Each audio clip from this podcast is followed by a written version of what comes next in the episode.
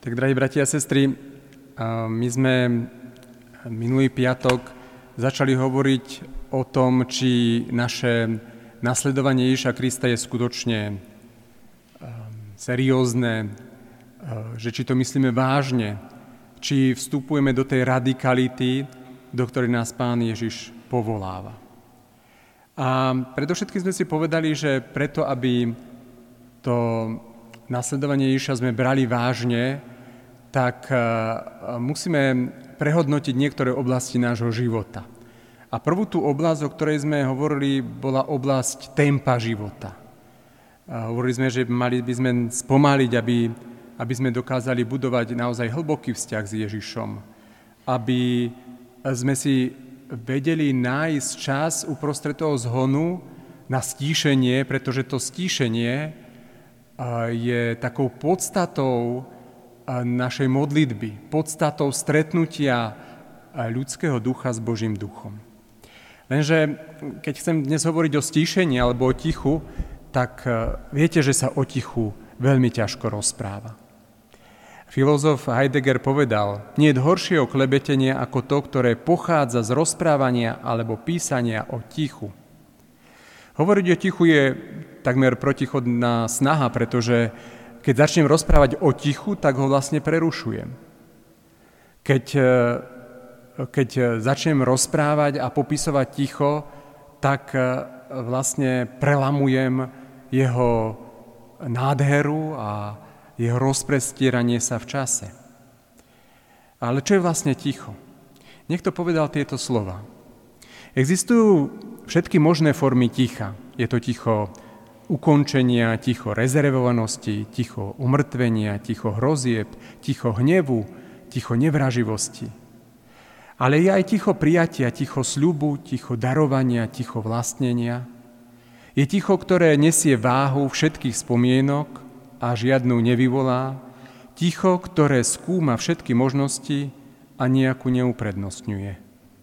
Je ťažké ticho, ktoré ma tak tiesni, že najmenšie slovo by bolo pre mňa vyslobodením. Ale je aj krehké ticho, ktoré sa bojím prelomiť. Je ticho, v ktorom bzúčí nepriateľstvo podraždené tým, že sa nenašli dostatočne silné prostriedky prejaviť sa. Je ticho plné priateľstva, šťastia, že sú prekonané všetky slova a že sú už zbytočné. Je tu ticho obdivu aj pohrdania. Niekedy mi ticho dáva pocítiť prítomnosť tela ako bremeno, ktoré nemôžem zdvihnúť a niekedy sa zdá, že ruší, ako by bol čistým duchom. Tento krásny popis ticha eh, nás eh, vovádza do niečoho hĺbšieho. Nielen do toho povrchného ticha, kedy sme jednoducho ticho, pretože sa nadýchujeme, ale do ticha, ktoré nás spája s Bohom. A skutočne eh, aj náš život sa môže dostať do tohto ticha. Teda to naše ľudské ticho sa spojiť s tým väčším tichom, ktoré dáva význam všetkým tichám aj všetkým slovám. Ticho, ktoré človeku zaručuje byť sám sebou a chápať seba samého ako slobodného človeka.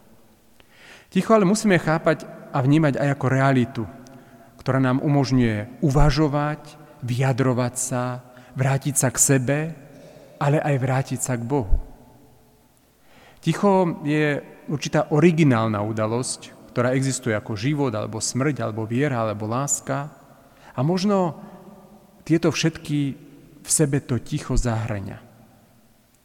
Viete, chcem hovoriť o tichu práve preto, pretože bez zámerného vystavovania sa tichu nevstúpime do Božej prítomnosti.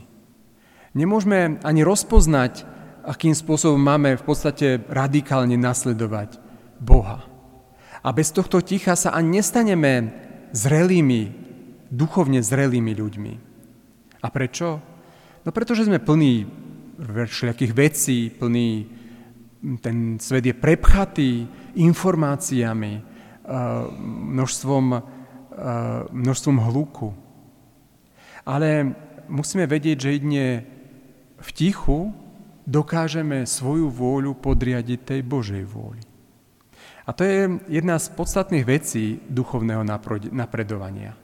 A podstatných vecí toho, že si môžeme povedať, že sme skutočnými kresťanmi, ktorí to s Bohom myslia vážne. Pretože v modlitbe podriadujeme svoju túžbu ovládať okolnosti, túžbu po uznaní a po falošnom pocite bezpečia. A práve to dosiahneme vtedy, keď sa v tichu spájame s Bohom a počúvame Jeho. Počúvame, čo chce On, nie čo chceme my.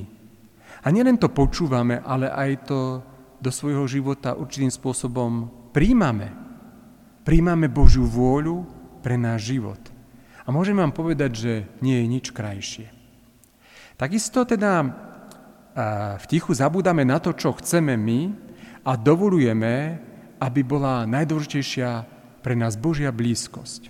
V Božej blízkosti vlastne sa všetko rieši. Akoby všetko sa ukladá na to správne miesto. Len v Božej blízkosti môžeme pochopiť seba, ale aj druhých ľudí. Len v Božej blízkosti sa nám veci akoby vyjasňujú. Pretože my vidíme len tak čiastočne. Človeka nepoznáme, nevidíme do jeho srdca. Ale v Božom tichu, Božej blízkosti sa nám to môže viac a viac dariť. Teda ticho nám môže pomôcť spomaliť náš život, príjmať intenzívnejšie Božiu lásku a potom túto lásku aj dávať ďalej. Druhým ľuďom, ale aj sebe. A v tichu predovšetkým sa vzdávame a dovolujeme Bohu, aby nás hlboko premenil. Jedine On totiž dokáže obrúsovať tie naše ostré hrany. Jedine On dokáže liečiť tie naše zranenia.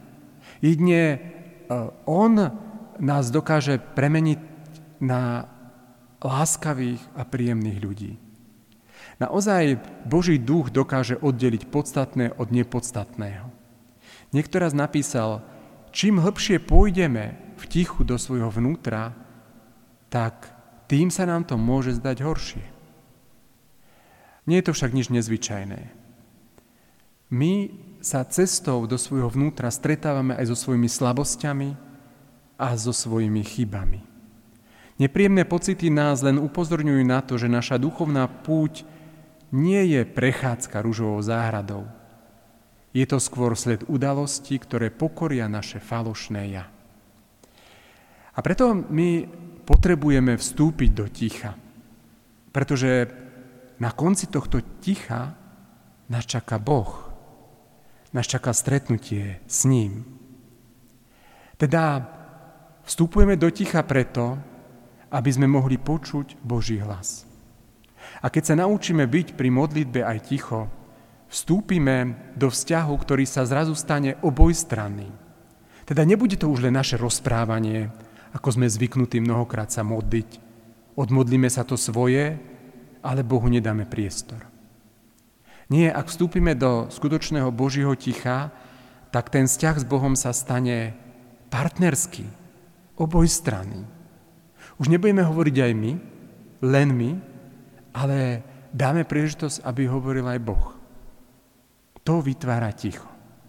A ak zotrváme v tichu, či už 2 minúty, 5 minút alebo 20 minút, tak určite zbadáte, že ten náš vzťah s Bohom sa radikálne mení. Že sa posúva. To ticho splňa ten účel. Účel začať konečne počúvať.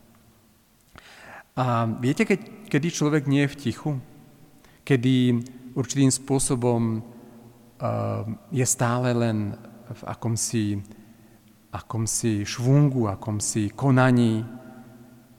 Uh, je to vtedy, keď sa sami nedokážeme zbaviť tlaku, že musíme toho veľmi veľa stihnúť. Ak ste v tom tlaku, tak to nie je dobre. Stúpte do ticha. Alebo je to vtedy, keď začneme ignorovať stres a úzkosť a začneme ignorovať to, že sme stále v akomsi napätí. Alebo ďalší rozoznávací znak toho, že sme nevstúpili do úplného ticha je aj to, že sa človek obáva, čo si o ňom myslia ostatní. Alebo sa obáva, čo bude, čo sa stane, čo sa môže stať. Alebo jednoducho, keď sa len neustále niekam ponáhľate. Ak ste urážliví a často sa obraňujete. Ak ste zanepráznení a roztržití. Ak unáhlene vyslovujete svoje názory a pritom posudzujete druhých ľudí. Ak sa netešíte z úspechu iných, alebo sa kvôli tomu cítite ohrození. Alebo jednoducho, ak viac času trávite rozprávaním, než počúvaním. A preto, ak chceme my pokračovať v tej radikálnej ceste za Ježišom, tak to ticho sa musí stať súčasťou nášho života. Aj v týchto dňoch prežívame chvíle, kedy sme ticho. Pretože prichádzame k hrobom našich blízkych, ktorí nás predišli do väčšnosti. A tam, tam je najlepšou odpoveďou na to stretnutie s nimi len to, keď zostaneme v tichu. Keď si na nich spomienke spomenieme, keď sa za nich tichu pomodlíme. Amen.